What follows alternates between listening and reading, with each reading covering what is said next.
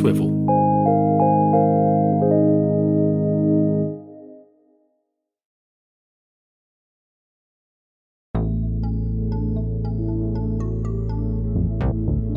From Swivol Media and the Product Bus, this is The Bootstrap. I'm Scotty Allen.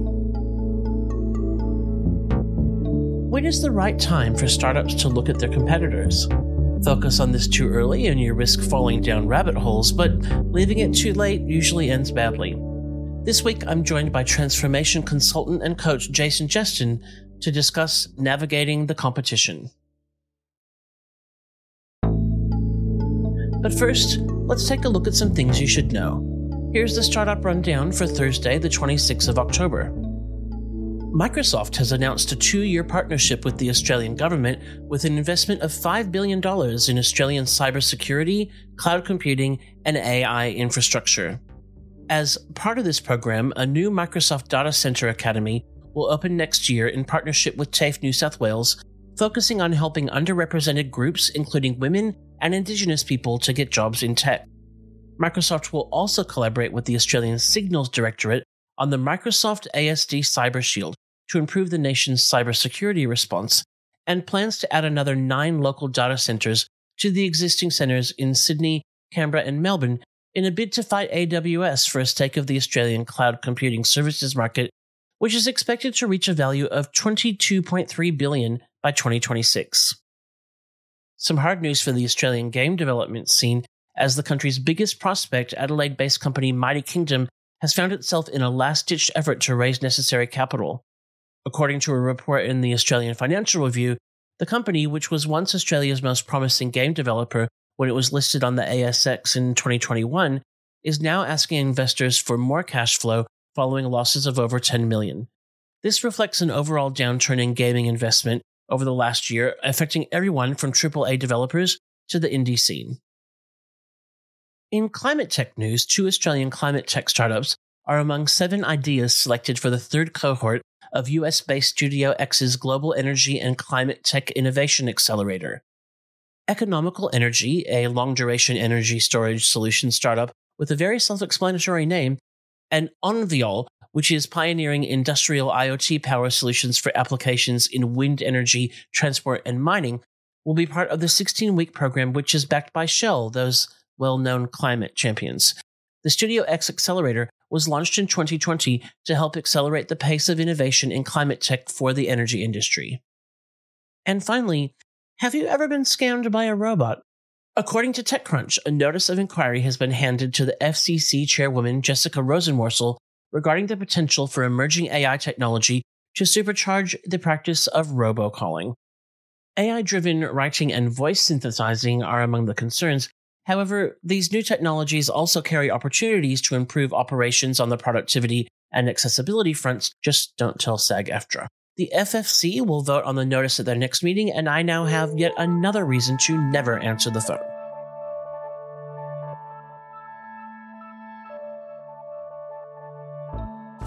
As a startup coach and product manager, I've seen both extremes of competitor analysis. There's the version where founders focus on it too early and it becomes analysis paralysis. And then there's the other end where startups enter the market without an understanding of who they're up against at all. How do you land in the middle to get it right? To help me answer this question, I'm joined by Jason Jestin. Jason is the founder of Career Clarity Coaching and a transformation and business coach with Modern People Global. Jason, welcome to the Bootstrap. Hi, great to be here. Great to have you. Let's get stuck into it. So, how early in the startup process should founders start thinking about competitors? Great question. Well, I think the thing to consider is that if you think about competitors too early, you can start to create a bit more of a filtered version of the business. So, you don't want to do it too early, but of course it's it's very important. So I would say when you're developing your business, it can be a little bit inauthentic or it can confuse you to to consider the customers, the competitor analysis from the first point of view. Yeah, so I think at the stage where you're getting around the unique value proposition is really the point. After you've done your ideal avatar, the problem, and you've done all the verification, that sort of stuff. Then at the UVP stage, that's when you need to understand what else is happening out there to solve the problem, mm. to understand how you're differentiating. When we think about competitors, one thing that I do, and we've just worked on this in a cohort that that I've run, which is like early stage idea validation, is yeah. that at at the beginning it's not so much specific competitors, but more like competitive ideas or who how else are people solving this problem?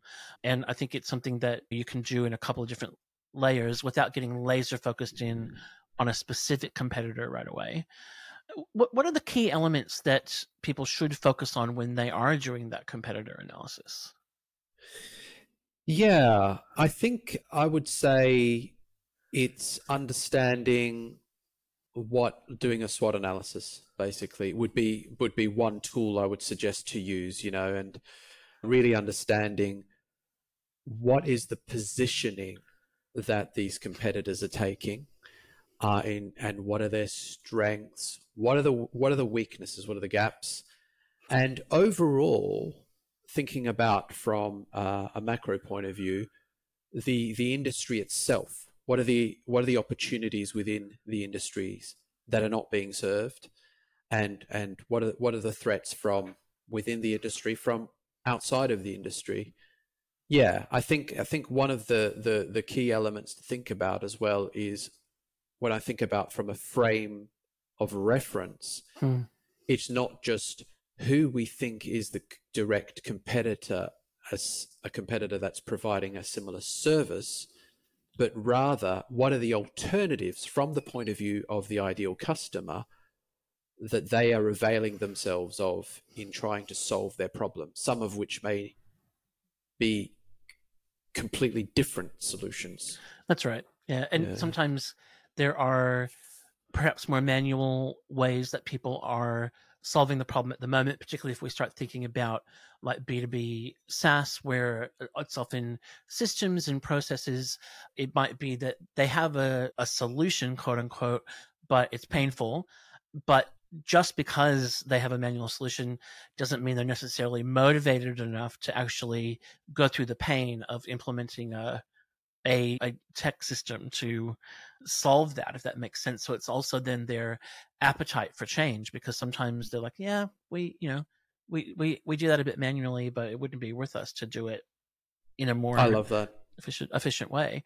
And and and even I think with B2B SaaS, one thing that I'm often working on with clients is that when they say, Oh yeah, at the moment we do this is a bit manual, we made our own system, the person that you're talking to might be motivated to change, but there's an owner or even creator of that system somewhere in the organization that could be a potential blocker to either the sale or the actual successful implementation.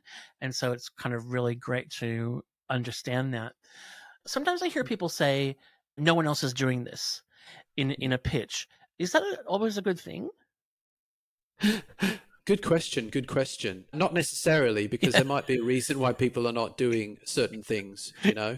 yeah. And uh, yeah, that could be an indication that we're yeah trying to uh, sell a solution to which there may not even be a problem. Yes, it's one of my um, red flags when I hear that. Yeah. That it's like, oh well, because either it means you have not done your research and you don't know that there are actually people already solving what you think you're solving for the first time or people have tried it and it doesn't work or it's not actually a problem. Yeah. 100% yeah. Yeah. You want to get that sense. right before continuing yes. further. Yeah. So we're talking to bootstrapped founders here. We are talking about doing things in a cost effective way what mm-hmm. are some budget conscious methods that people can use to do that competitive analysis? I think the, the, the more cost effective ways can be the better ways, in fact, because you can, when you look at sources of information, you can pay a lot of money to get research, and that might give you high level high level information, but it doesn't get into the nitty gritty. And what's the most important, I think, with as with the problem validation, is really understanding from the the words that are coming out of the mouths of your ideal customer about what it is that that, that that is solving their problem and what what it is that they perceive as you know what the competition is doing, what they like about it, mm, mm, and what the, yeah. where the gaps are. And so, talking, trying to find these ideal customers is one way, but it may be also there's a lot of information online, right? So uh, there may be uh, sources uh, where there's reviews, for example, uh, about services, about products, or discussion forums, that sort of mm. stuff. Mm. That's gold. Oh, absolutely. I mean, because I think when we talk about market research, there are times where that those are rabbit holes that can provide a lot of data that isn't necessarily useful. And working out i guess at a high level like what is it that we want to know? I'm working through this with a client at the moment where we're we're going to do a competitive analysis but we're really looking carefully at like what do we actually need to know? What do we need to understand about what other people are doing in this space to find where our unique value proposition is? And in this case we don't need mountains of numbers and spreadsheets. We need some more kind of qualitative information about the sentiment of people that are using the product and the things that are missing from it. And you're not going to find that in data. Obviously, it's different when you're doing like total addressable market, mm-hmm. but competitors is hard. What are the risks mm-hmm. with not having a clear enough understanding of competition as a, a bootstrapping founder? Yeah, two words come to mind when I when I think about that question. Great question. I would think ineffective and inefficient. And when I say ineffective, I mean if you don't understand understanding your competition, the purpose of that is to understand why you're different and and to be able to communicate that and really drive home that for your ideal client. That's the whole differentiation point. Mm. That's what creates that that perception that connects you to your ideal client. So yeah, if you don't if you're messaging then about it's really I I feel that UVP like is is the, one of the strongest point here that you get from that competitor analysis. If it's not strong enough, then it's just gonna flop or it's just not gonna land the way it's supposed to. And you could have an amazing product or service, but it's just in how you're kind of pitching it in a sense or communicating it doesn't land for people. And inefficient would be where if you're not able to really understand what it is that people see how you're unique, how you're standing out from the competition, then um, there's a lot of heavy lifting that needs to go into communicating um, mm. your mm. product. Mm. Yeah. The the other uh, common pitfall or mistake that I see that people make is waiting until they've started building something uh, to then try and understand that. And I think that can happen you know, not necessarily when people are just kind of building on on spec, but where maybe you've built something for a particular purpose or a developer works with someone and builds a solution that they really need making an assumption that it's going to be easy then to commercialize or scale that to other areas and then discovering that there's a lot of competition in that space it's always in bigger implementations or, or, bigger like SaaS solutions, sometimes you really do have to start with a particular customer and work through their requirements and how you're going to meet them. But I always try and encourage people to, even if you are building for that customer, if you want to scale it, you need to validate their requirements with someone else in that space because otherwise you could you could just be building custom workflow for them because they might just be an outlier. Not everyone, no one in an industry does everything exactly the same, and that's I think often the mistake that can get made there. But it always makes me a little bit sick on the tummy when people come and they've actually built a MVP and then they say that they can't answer the competitor question. Like, oh, this is a long way to go without trying to work that out. So, have, can you think of an experience or a time where, either in your own work or working with with an, another company or product, where you've seen competitor analysis or a good understanding of competitors lead to a, a pivot that has worked out?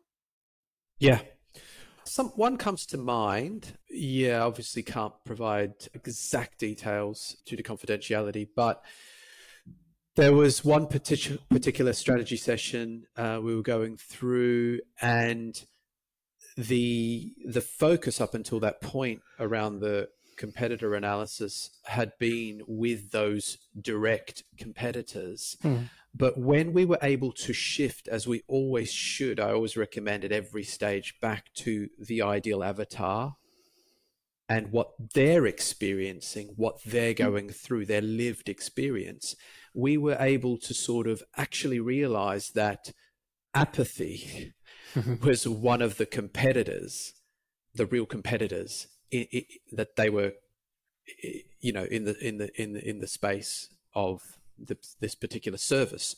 So rather than actually trying to find a ways that they could differentiate themselves from a direct competitor, understanding that what the customer was actually doing to try and solve, or in this case, not even solve because they just like kind of given up, was the, the, the breakthrough that they needed to realize aha, that's what we need to bring in. That's the problem that we're solving. Mm. Yeah. So that was but a massive shift. Sometimes we call them indirect competitors, where it is a like apathy.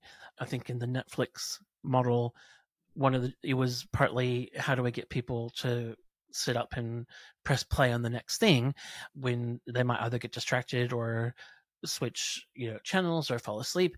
And solution to that, just keep playing. yeah. just, you know, let's make the next thing start right away so they don't have to do anything. and, yeah. yeah. And it's actually harder if they are going to take action. It's going to be to stop it from happening as opposed to be like, oh, one more. We'll just watch one more. yeah. so, and that, and, and I think another piece in there is perceived competitors. So it's that thing of, mm. which we've kind of talked about in terms of it's not a product or it mightn't be, or, or people are using something that isn't fit for a purpose to solve that problem. So often uh, when you look at systems, if people have got a you know a bigger system and everyone's looking for the one stop shop, they might yeah. say, "Oh, we do that in HubSpot or we do that in Synergetic or whatever, our Oracle or something horrible," and you know to then work out can we actually show you that we can do that better. So, h- how do early stage startups find ways to differentiate? Your competitors often have eh, more resources to both market and educate people what are some ways that you can find that kind of point of differentiation as a bootstrap startup yeah, well, you know, look, something comes to mind, and I, I, I, I realize myself as a coach as well. I'm always coming from that human behavior aspect. But I believe it's very relevant because I believe that everything in business, as in life, it comes down to a relationship between things, between people. You know, mm. you cannot separate businesses from the people. The people are at the core of it. And really, it's this human connection and the quality of that human connection, which is what you know allows businesses to thrive by connecting with the right customers by connecting with the right other stakeholders like bringing in uh, the right team players for example. And so you know it's it's being able to communicate clearly concisely and persuasively to other humans you know so there's you know you, some people might say that that's marketing but it's wider than that it's it's basically how you demonstrate in every facet of your business what you really stand for and how you really stand out. Mm-hmm. You know, and and the other the other thing I would mention about this is that you know we talk about value, um, but really it's perceived value.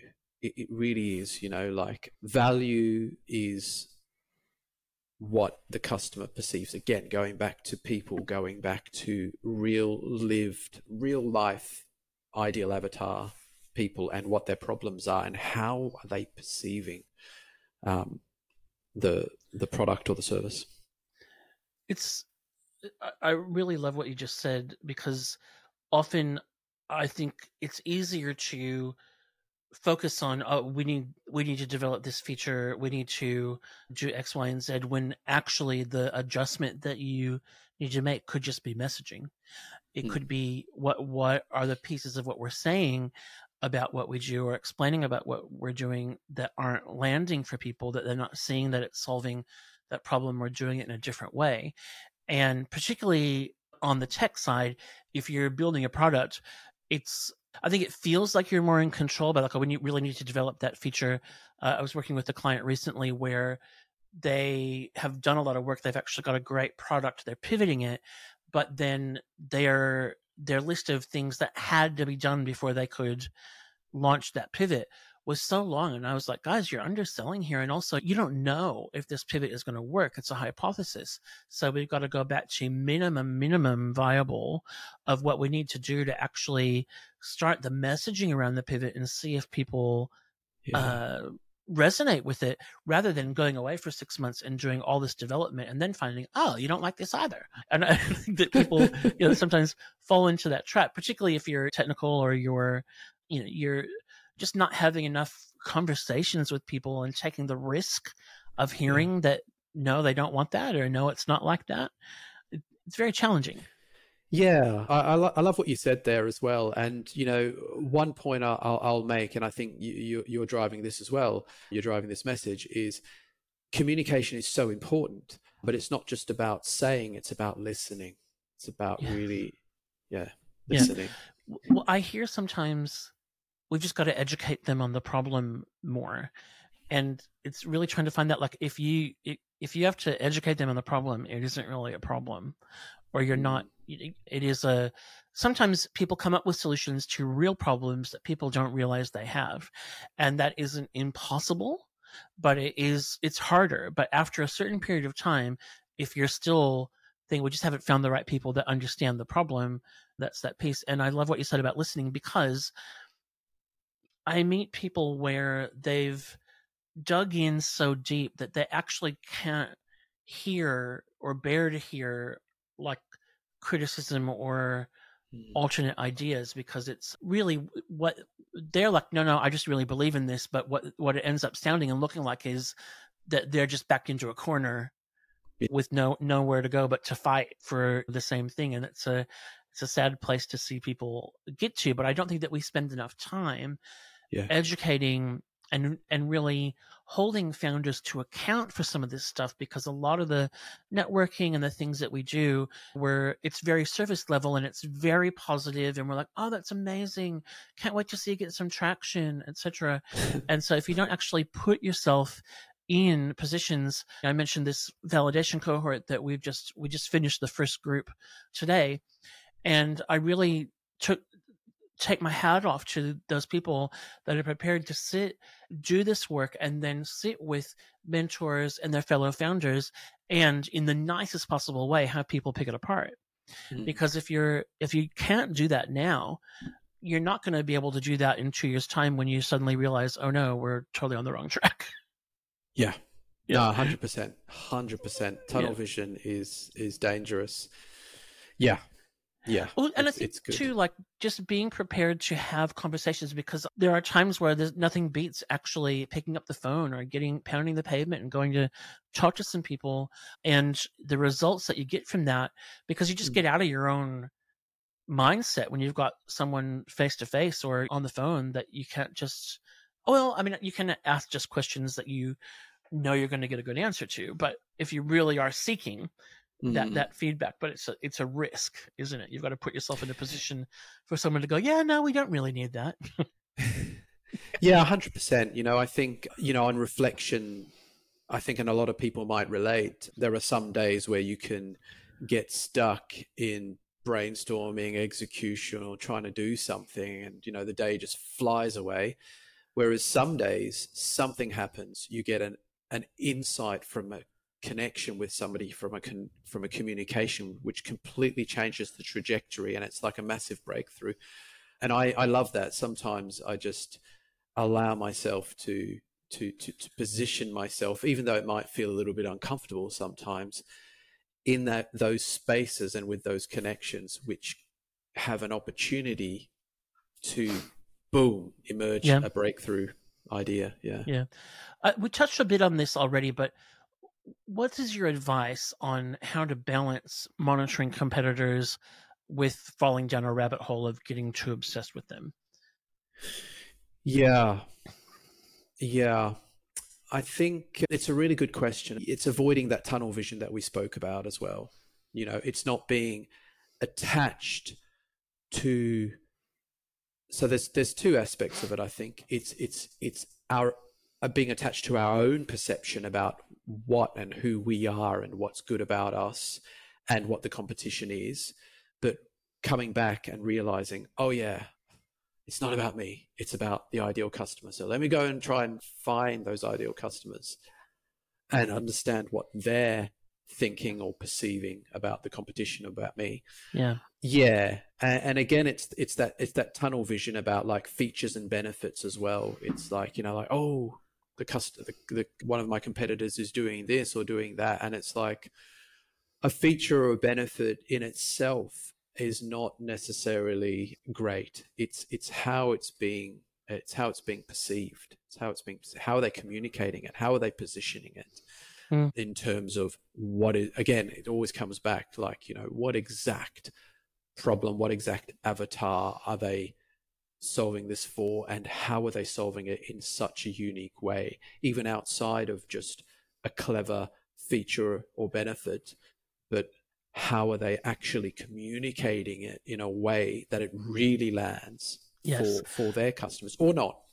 Yeah, it, I, I've seen and experienced both sides of this as a product manager, like in a business, where on one side is complete dismissal of competitors because you've just decided that theirs is crap and yours is better.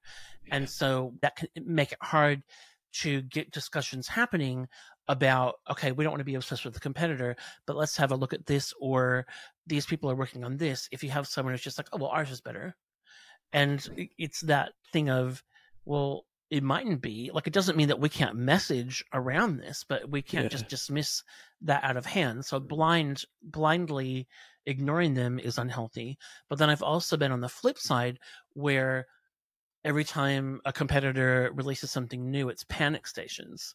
And, yeah. you know, people are very unlikely to get rid of a system or a product for a feature or at least not not right away so you've got time to work out well is that really going to land and if you have a plan if you have trajectory you've got to really consider carefully when do you actually turn around and do a 180 and focus on something completely different because your competitor is doing it. So it, it's finding that balance, isn't it? Of yeah. And as you said, at the end of the day, a lot of it comes down to the quality of relationship that you have with your existing base and the the trust that they have in you. So you know that people tire kick, they might look at other things, but if you can respond in a in a way where well I guess it's two things, isn't it? And I guess I'm getting a bit ahead of myself in terms of the stage of business that probably our listeners are at. But when you become more established, you can, the flip side could happen where people users feel like they can't have any impact on the roadmap and they just get, oh, thanks, we'll add that to our backlog or etc. And you never hear about it again. And that can be very disempowering. But in the same sense, if you're every time a user says it'd be really good if this did my laundry as well if you're like oh, we've got to get we have to do laundry your, your yeah. developers and product people just end up you know either running around like crazy or just running out of the room yeah yeah yeah you can go broke that way actually trying oh. to please everybody i think if you stick to what you're good at and what people know you to be good at what what connects them to you stick with that and 100%. keep a clo- keep your keep your ideal avatar and a whole bunch of people like that close at hand and keep having conversations with them mm. continuously. Mm. Mm. So, last question. I'm trying yeah. to ask everybody a version of this. If you were starting a brand new business right now, how would you approach competitor analysis? Yeah, yeah.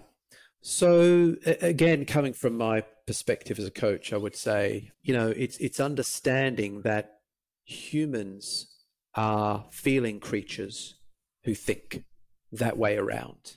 Like humans make decisions based I feel on like emotions. That's generous to some humans, but I think it's good to agree that yeah, yeah, yeah.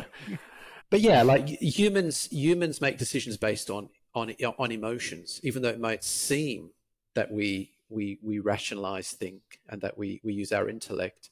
There's a whole other system at play, really, in the background there, and you know, I think intuitively, we if if we really think about it, we might we might realize that that is the case in a lot of businesses and in the decision making processes that we as humans make. So, I do think it's having that understanding about. Um, firstly, I would definitely approach competitor analysis at, as you mentioned before, like at that stage, not at the beginning stage. You know, you can understand why you're in business yourself. So you understand yourself and what connects you to what's driving you to create mm. this business.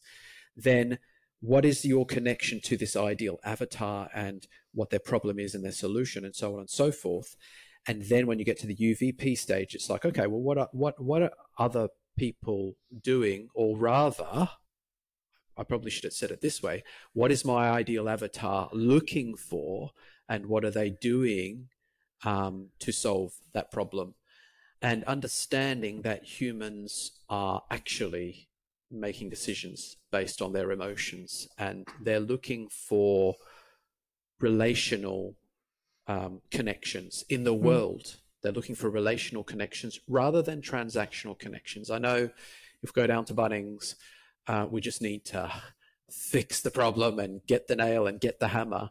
That's true but but actually if we reflect on it, there's a lot more at play there, and there's a lot mm. more emotion that goes into it. Even for the fact of Bunnings, say that you might want to know that you're going to get there and be able to discuss the problem with somebody that actually cares about your problem and is actually going to have the insight. See, to... I would rather walk around the aisle for like three hours than ask oh. question. I'm, I like it's it's so bad, isn't it? And I I I traveled with my sister recently for a family reason and we had a lot to get done and we got it done really fast simply because she was prepared to walk into places and approach someone and ask a question.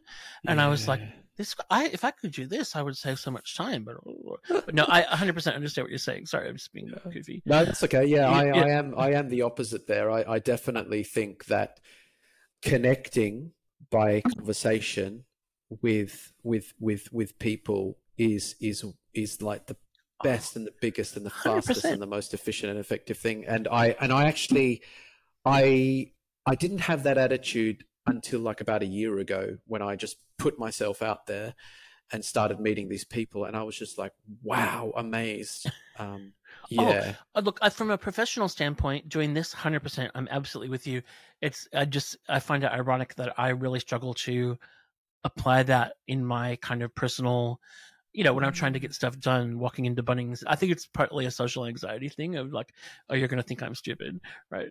But you know, incredibly important. I, I, I think too, just building on something that you said a moment ago, I, I think that this can also competitor analysis. Like once you've got your, what are we solving? What's our vision for how we're going to solve it? Who do I think it's for? Com- looking at competitors can be a way to help in that niching process to really find yeah. that fit because it may be someone else is solving this, but they're doing it for a broader audience or for a specific audience, and you can do it in a different way for someone else.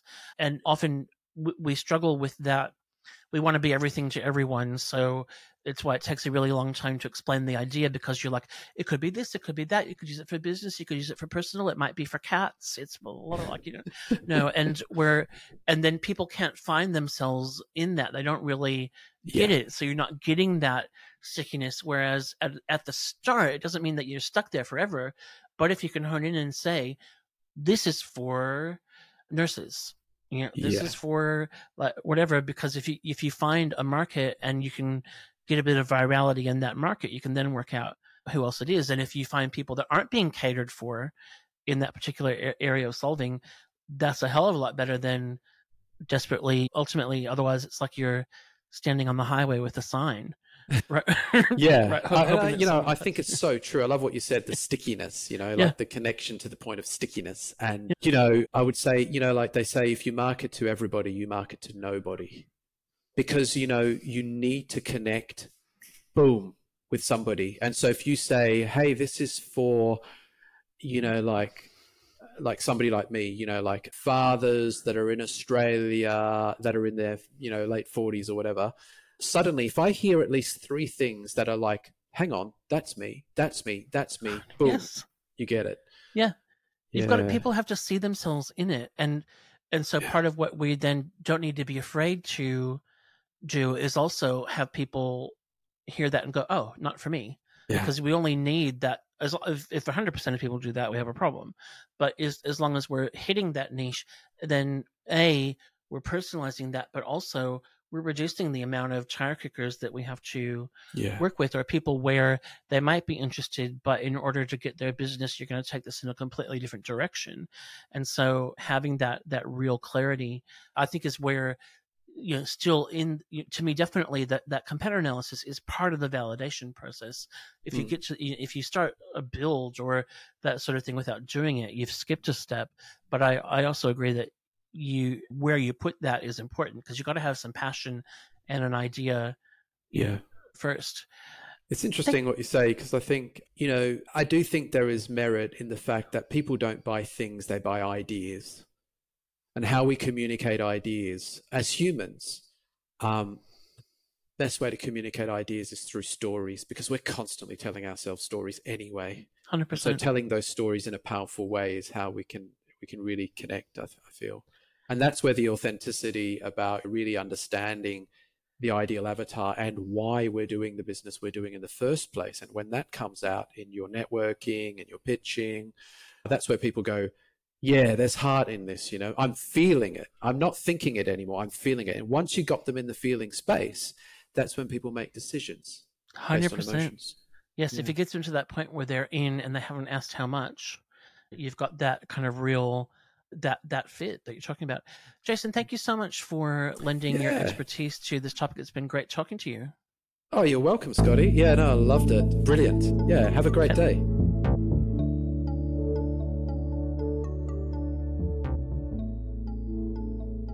You can find out more about Jason Jestin by following him on LinkedIn or visiting career-clarity-coaching.com.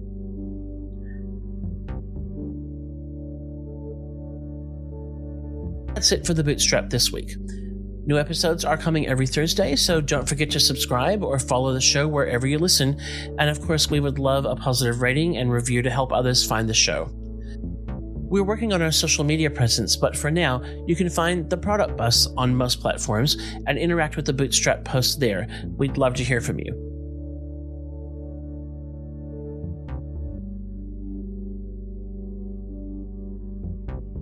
The Bootstrap is a production of Swivol Media and the Product Bus. It was developed by me, Scotty Allen, and Declan Magee. This episode was produced and written by Declan Magee. We were edited by Sammy Perryman, sound design and mixed by Rob Clarke. If you're an early stage founder looking for resources and practical help, check out theproductbus.com and get in touch.